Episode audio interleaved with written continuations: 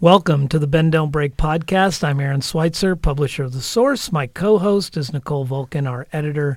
We are powered by The Source Weekly, Bend's locally owned newspaper. And we are also powered by Rockin' Dave's Bistro and Backstage Lounge, Midtown's hotspot for bagels, breakfast, sandwiches, soups, salads, and catering.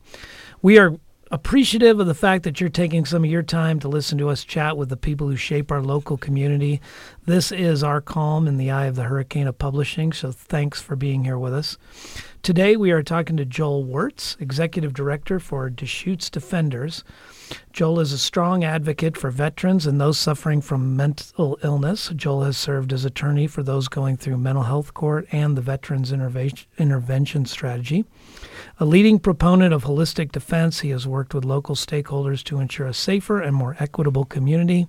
In his spare time, he runs the often with a headlamp, and tries to expand the emotional intelligence with the help of his daughters and wife, a therapist. We invited Joel on the podcast to talk about the ongoing crisis in public defense, something we've been reporting on for a number of years here at the Source Weekly. Joel, can you sort of set the table, if you will, about what that crisis looks like in Oregon right now? Um, well, the, the crisis today is uh, there are a number of uh, accused in jails who have not spoken to attorney, do not have an attorney appointed, despite um, six. It's been 60 years since the Supreme Court said every person accused of a crime has the right to have an attorney. Uh, this is a crisis that's been decades and decades in the making for underfunding and there has been uh, a huge drop in number of people willing to have enormous caseloads and uh, poor pay. Sure. Uh, so now we're in a crisis where there are not enough attorneys for the um, accused here in Oregon. Yeah. So, uh, certainly, it means you know um, some significant stress um, on the the part of the people who are doing the work. I'm also curious just about what the effect, you know, um, is uh, for the people accused of crimes. What does this mean for them? Um, well. F- for some, they're stuck in jail, not knowing what the next step is, um, and I think it's important that this crisis of underfunding affects you know all sides, including, let's say, someone who is uh, a victim of the crime. They don't know when it's going, going to be resolved, so they're in limbo as well. So, not dealing with the crisis, um, uh, a number of parties are negatively affected by that. Yeah. You mentioned caseloads mm-hmm. and what it means for public defenders to step into this field.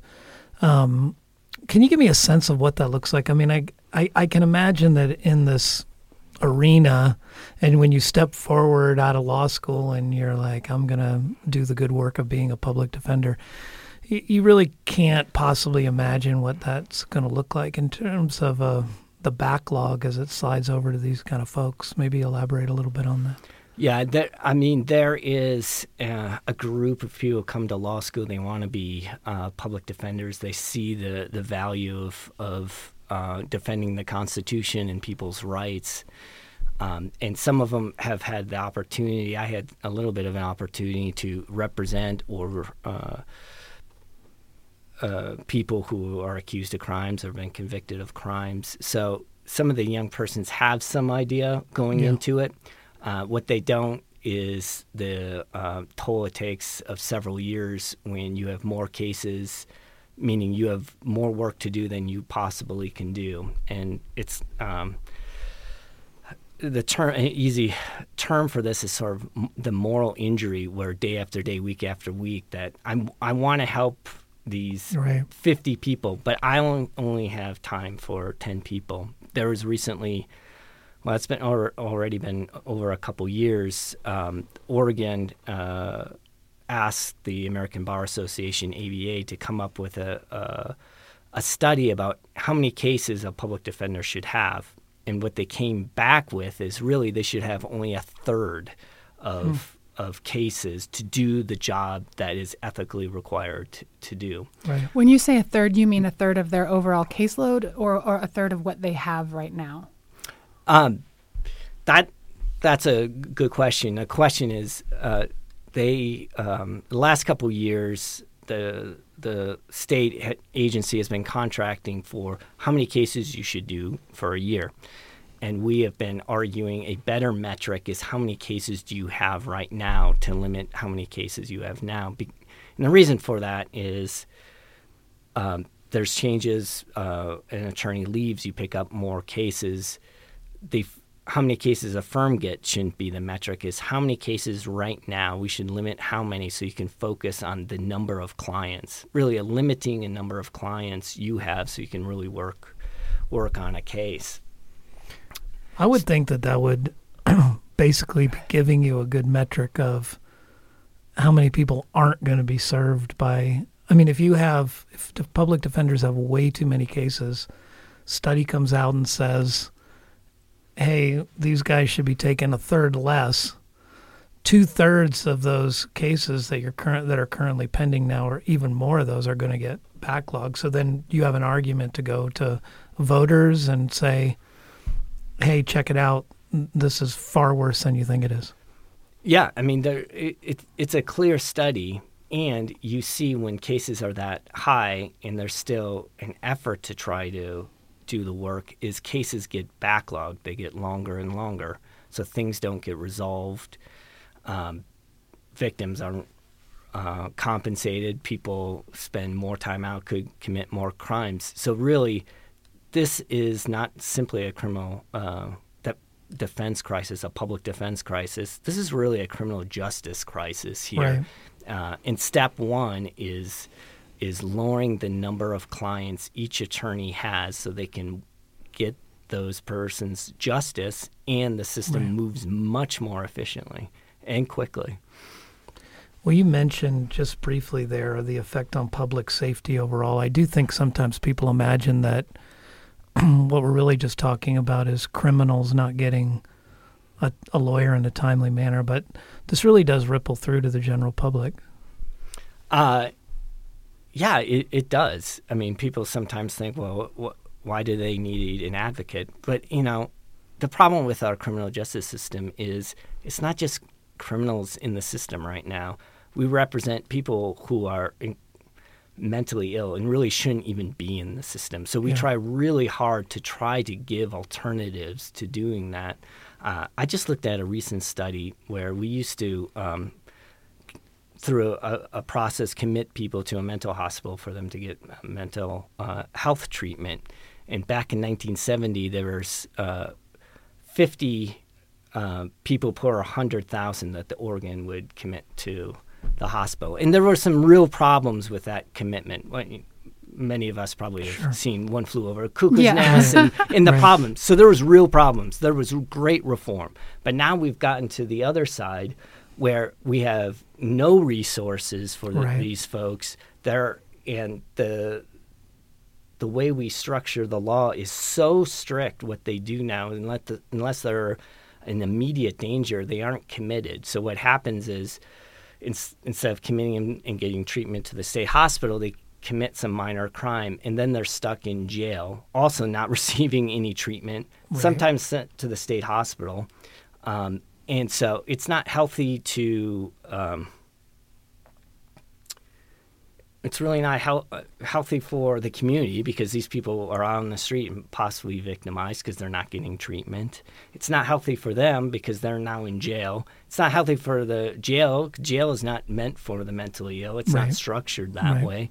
It's uh, it's expensive for the taxpayers, um, and we we feel we're on the front lines of trying to move that trying to advocate the legislature, you've got to change the civil commitment laws. Um, we've got to move uh, prosecutors and judges. We got to move these people back into a caring for them in a mental health treatment, finding housing for them, finding treatment for them, um, and I. That's what we're trying to trying to do here. So it, it, it's incredibly important. What percentage would you say of the cases you're seeing as a defender are the types you just described, where you know perhaps these aren't this isn't these aren't people that need a vigorous legal defense. They mostly need somebody to explain to the court that mm, they were in having a psychological event. yeah, I mean, um, one part of it, and probably um, the most satisfying, is um, finding justice, finding the innocent person. You know, Right. and that is a portion, and it's critical to uh, the function that we actually have a justice system. But there's another point where there, uh, the people are, are voiceless, either through mental illness, um, cognitive impairment, um, massive uh, trauma, where we're trying to find what are the, the resources, the needs to uh, move them from being in the criminal justice system to either the mental health system, um, into drug treatment, uh, into um, disability um, or guardianship. And you were asking to go back to your question. Well, what percentage is?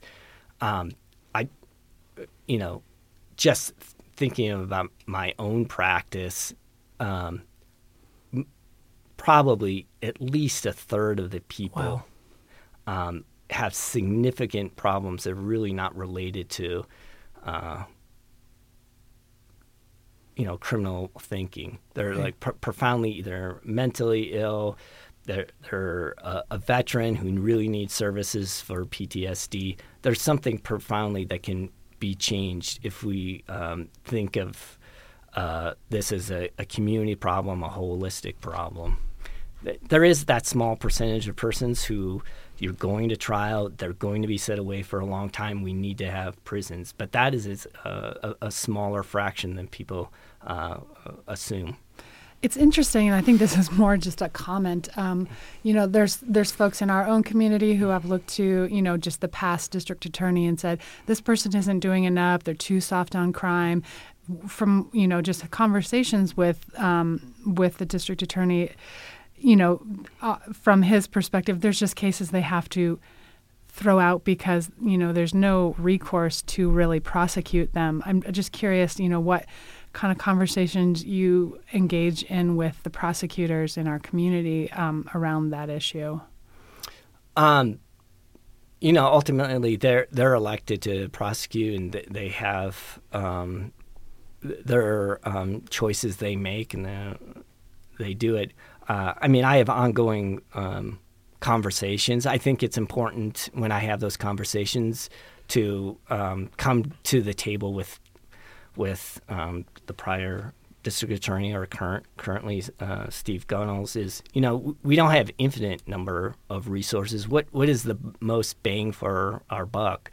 Um, you know if we don't here in Deschutes County today we don't have a major crisis with the unrepresented, but if we uh, take these minor cases and we just keep them in the criminal justice system and we don't have reasonable resolutions, that that could uh, affect um, case buildup and we can't resolve and get cases through to trial.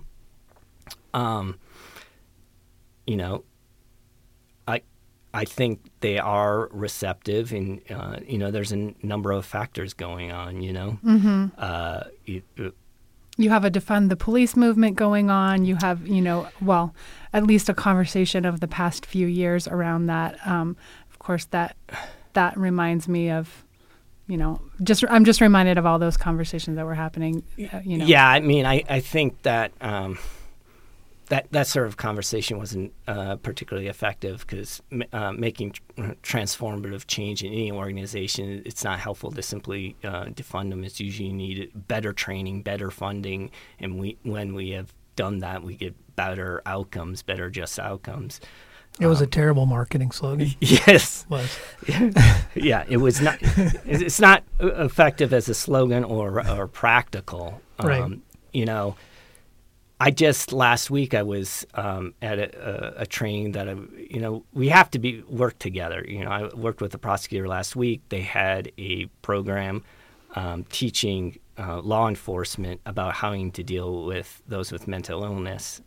Um, and so I, I think that uh, shows that there are connections to the community that we're not going to solve this by arresting people. There's a group of people that we need to. Wh- Where can we bring them? Bring them to the hospital. How do we get mental health treatment? How do we connect with behavioral health? There's a um, uh, there's a center right next to the jail for those with mental illness. Um, how do we? Uh, how does the the whole system use it? The courts, the law enforcement, public defense, the prosecutors use that. Um, that's that's going to be the solution to community safety uh, here in this community and across the state. One of the things I'm fascinated by is how during the pandemic, you know, all these processes change, and I know that was true of the judicial system. What did you guys notice during your office during that time when uh, we went through all these changes? Well, the amazing thing for us is we had an opportunity to realize what we can do when we have lower caseloads. Um, April and May of 2020, um, there were very few cases going through the court system before they um, put in place the the remote appearances and determining that we were going to do a, a trial, a court, trial court in uh, Redmond at the fairgrounds. So we had a, c- a couple months um, when we were we did have lower caseloads, and what was fascinating is we have investigators, and we have four investigators on staff, and um, attorneys give a request for them. Hey, I've got this case. I need to see these sure. witnesses. Um, and those the numbers, the number. Hey, attorneys requesting investigations right. increased, even though we weren't doing uh, getting new cases. Um, they actually uh, rose uh, over ten percent even though we weren't getting any cases. And, and, what we saw is when you actually have time, you're working with the cases, having the time to talk to clients, you can work the case. And we saw that in, in outcomes, uh, whether it's uh, dismissal or uh, reduction of charges. Um, or fi- just finding out information uh, about the underneath the client, finding medical records. They have mm-hmm. an un- underlying neurological uh, problem. And so we felt that we actually were doing the work that um, the Constitution requires us to do. Right. Uh, so it's a little bit frustrating when we come back and people are saying, well, you should be able to take more cases in.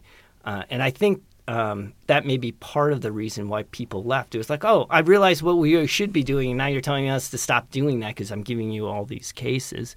And so now we have the the uh, the crisis.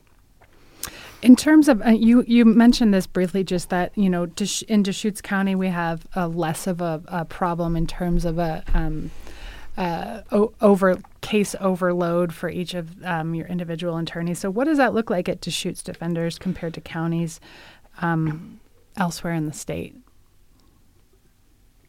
I don't have uh, all the number. I don't have numbers for. Uh, so I'm t- talking in generalities. Um, so, t- talking to other directors, it appears they pr- they probably have twenty or thirty more cases. Um, let's say about twenty more cases than uh, we have, um, and so th- that's the big difference there.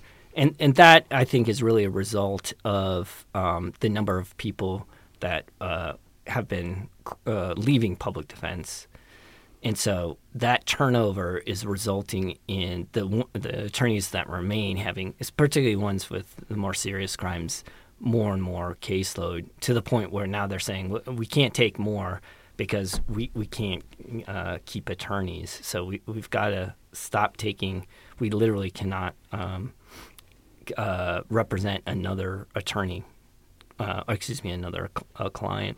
So, I mean, just in uh, does that like can you attribute that not being the case? Uh, you know, here as people are moving here, you're getting more interest from from folks wanting to be in the field here in Deschutes County. Uh, I the, the di- most difficult thing that we have had, and we we were able to do a very tight t- uh, tightrope. We we were running the edge, and that is because the uh, the cost of living. Yeah, trying to get. You, have probably heard this from a ton of sure. different professionals, whether you know, it, it, you know, doctors, accountants. Just trying to get an, trying to get an accountant uh, here. It, it's really a struggle, and it's really uh, the cost of living. So we walked a tightrope. We were right on the edge, and you know, thankfully, uh, our cases just didn't rise um, like they did in, in some of the other uh, urban center, well, some of the urban centers. I'm one. So the the image that I'm getting uh, in this situation is something like you know the old Mash, you know, sitcom where you're in a triage unit. The number of uh, people coming in is certainly not slowing down, and given a population increase, has got to be going up.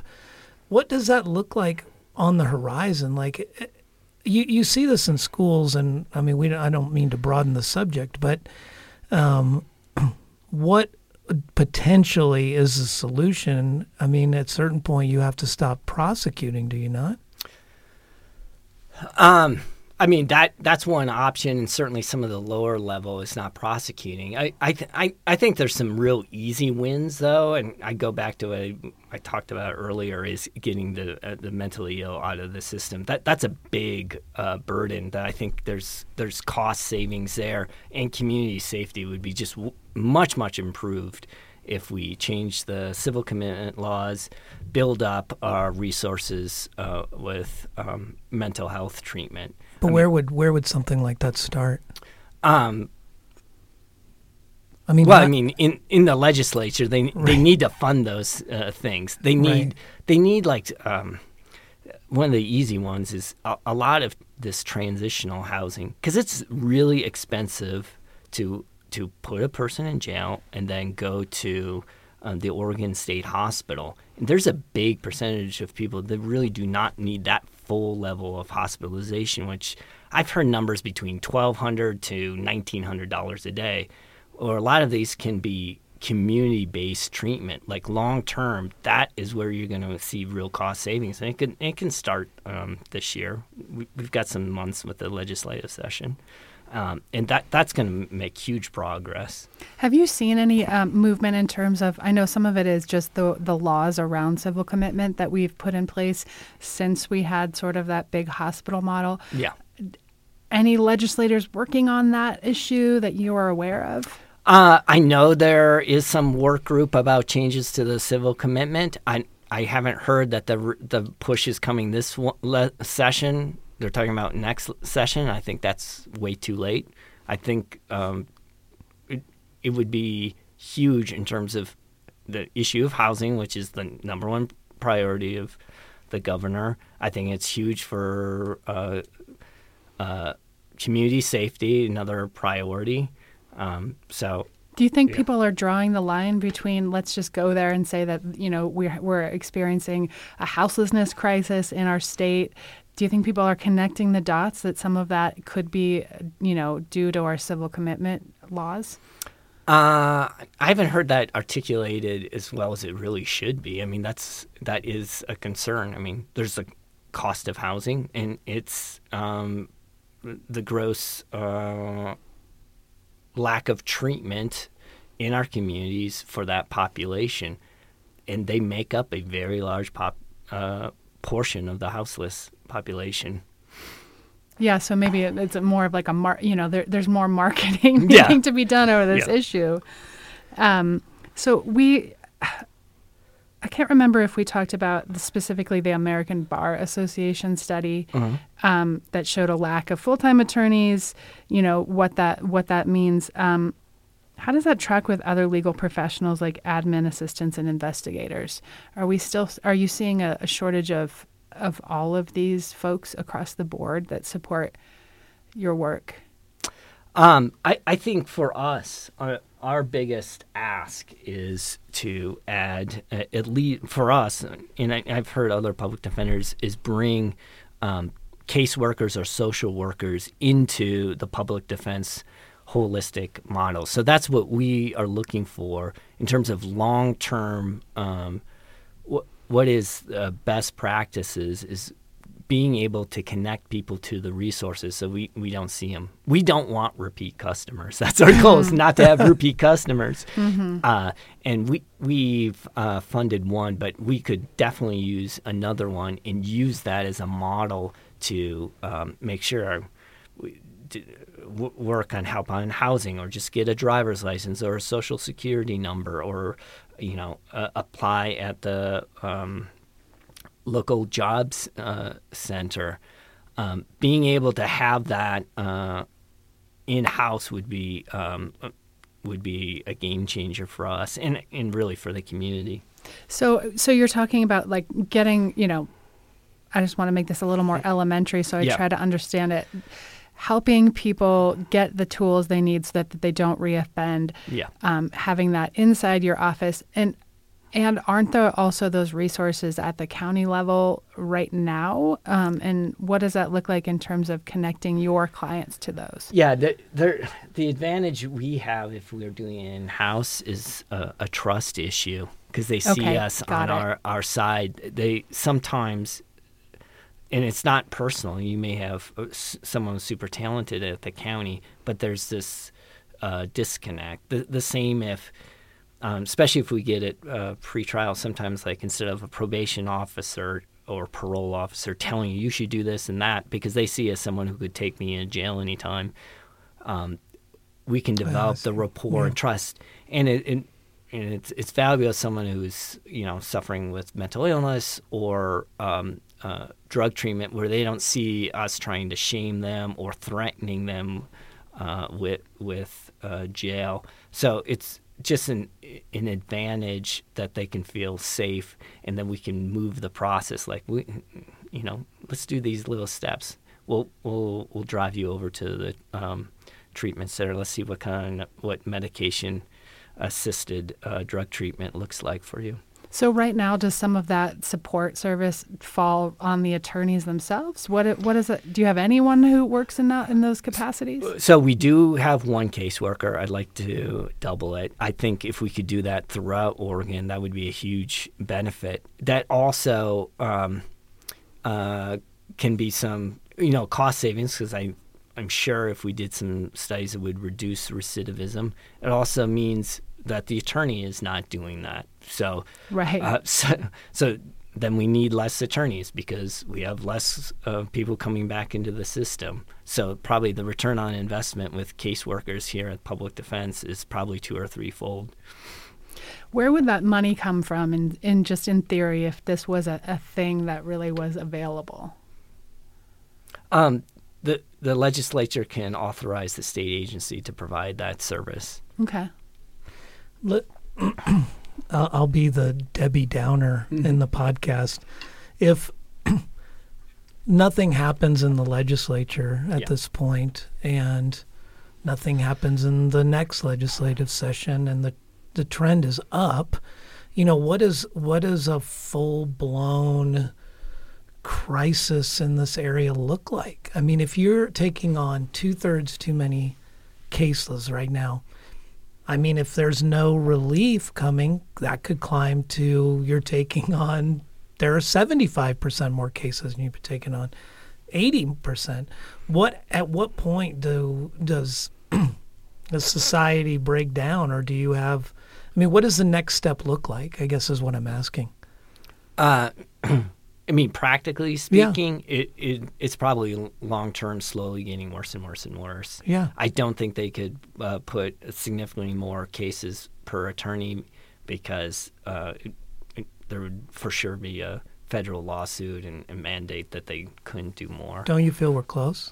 Yeah, I, I think that would that's likely um, to happen. There, I know there's uh, a, a suit already. I don't know the current status of it uh, in Multnomah County, um, but um, It's like a Sixth Amendment challenge. You Mm-hmm. you lost your right to a speedy trial right. and to your your you know yeah all of that. So there's going to be more cases that are going to be dismissed if they don't make some changes. Uh, the, the the question is how many and, and at what pace and, and where in the um, state. So you're going to see it first in, in the Portland metro area, and then some of some of the outlining rural areas are going to start to be- be problematic because there's some real struggle to get um, uh, public defenders uh, in some of those rural counties as well. So that that would be the second. Um, um, and we'll, we'll, we'll see a tightrope. Right now, we're okay in Deschutes County, but it, it wouldn't take much for us to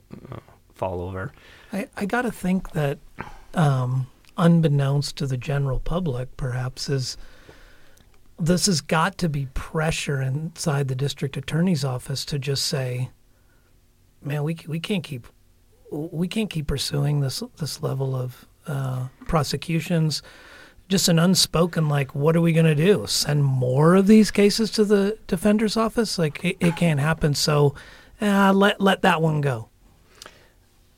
Yeah, I mean, I I think they they're going to need to become more creative. You, you can't just take it every police report. I mean, I I've had really good discussions of, uh, about thinking, you know, sort of outside the box in these kind of cases, being creative of of what's the solution here, um, and and sometimes that is um, dismissing. Uh, a couple of cases, but maybe having another case on um, and resolving it that way. And um, you know, we use specialty courts, or I mean, I, I've had recent good discussions about, hey, I mean, we both, I, I mean, I go to them. We both need community safety. I've I've sure. got two daughters here, right. and my wife's a therapist. She understands how uh, being a victim of crime can traumatize people.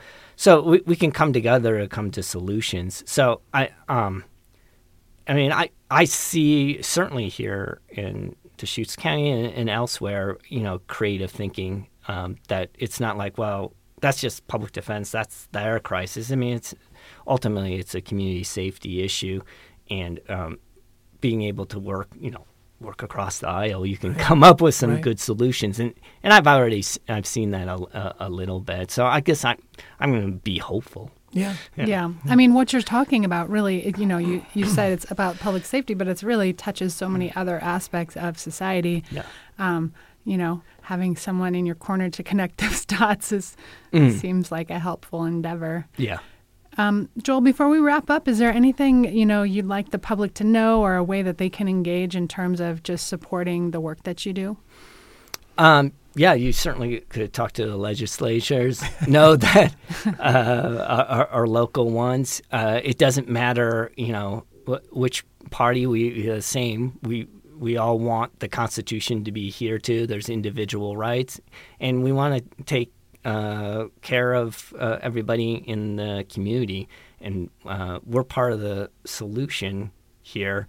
And just having someone to talk to and advocate for you, and being able to sit down and listen and not um, yell at each other, you know, right. um, it's gone a really, really far away. So, you know, we can start out with a conversation where you know we need to lower caseloads we need to be but ultimately i think through just conversations and being creative, um, we can come to uh, make um, all of Deschutes County uh, a, a, safer and more equitable place. So thanks so much for inviting me here today. Yeah, thanks. I found this fascinating. Thank you very much for coming in. Yeah, thanks for being here. Joel Wirtz is the executive director of Deschutes Defenders. Thank you so much for being here. Thanks.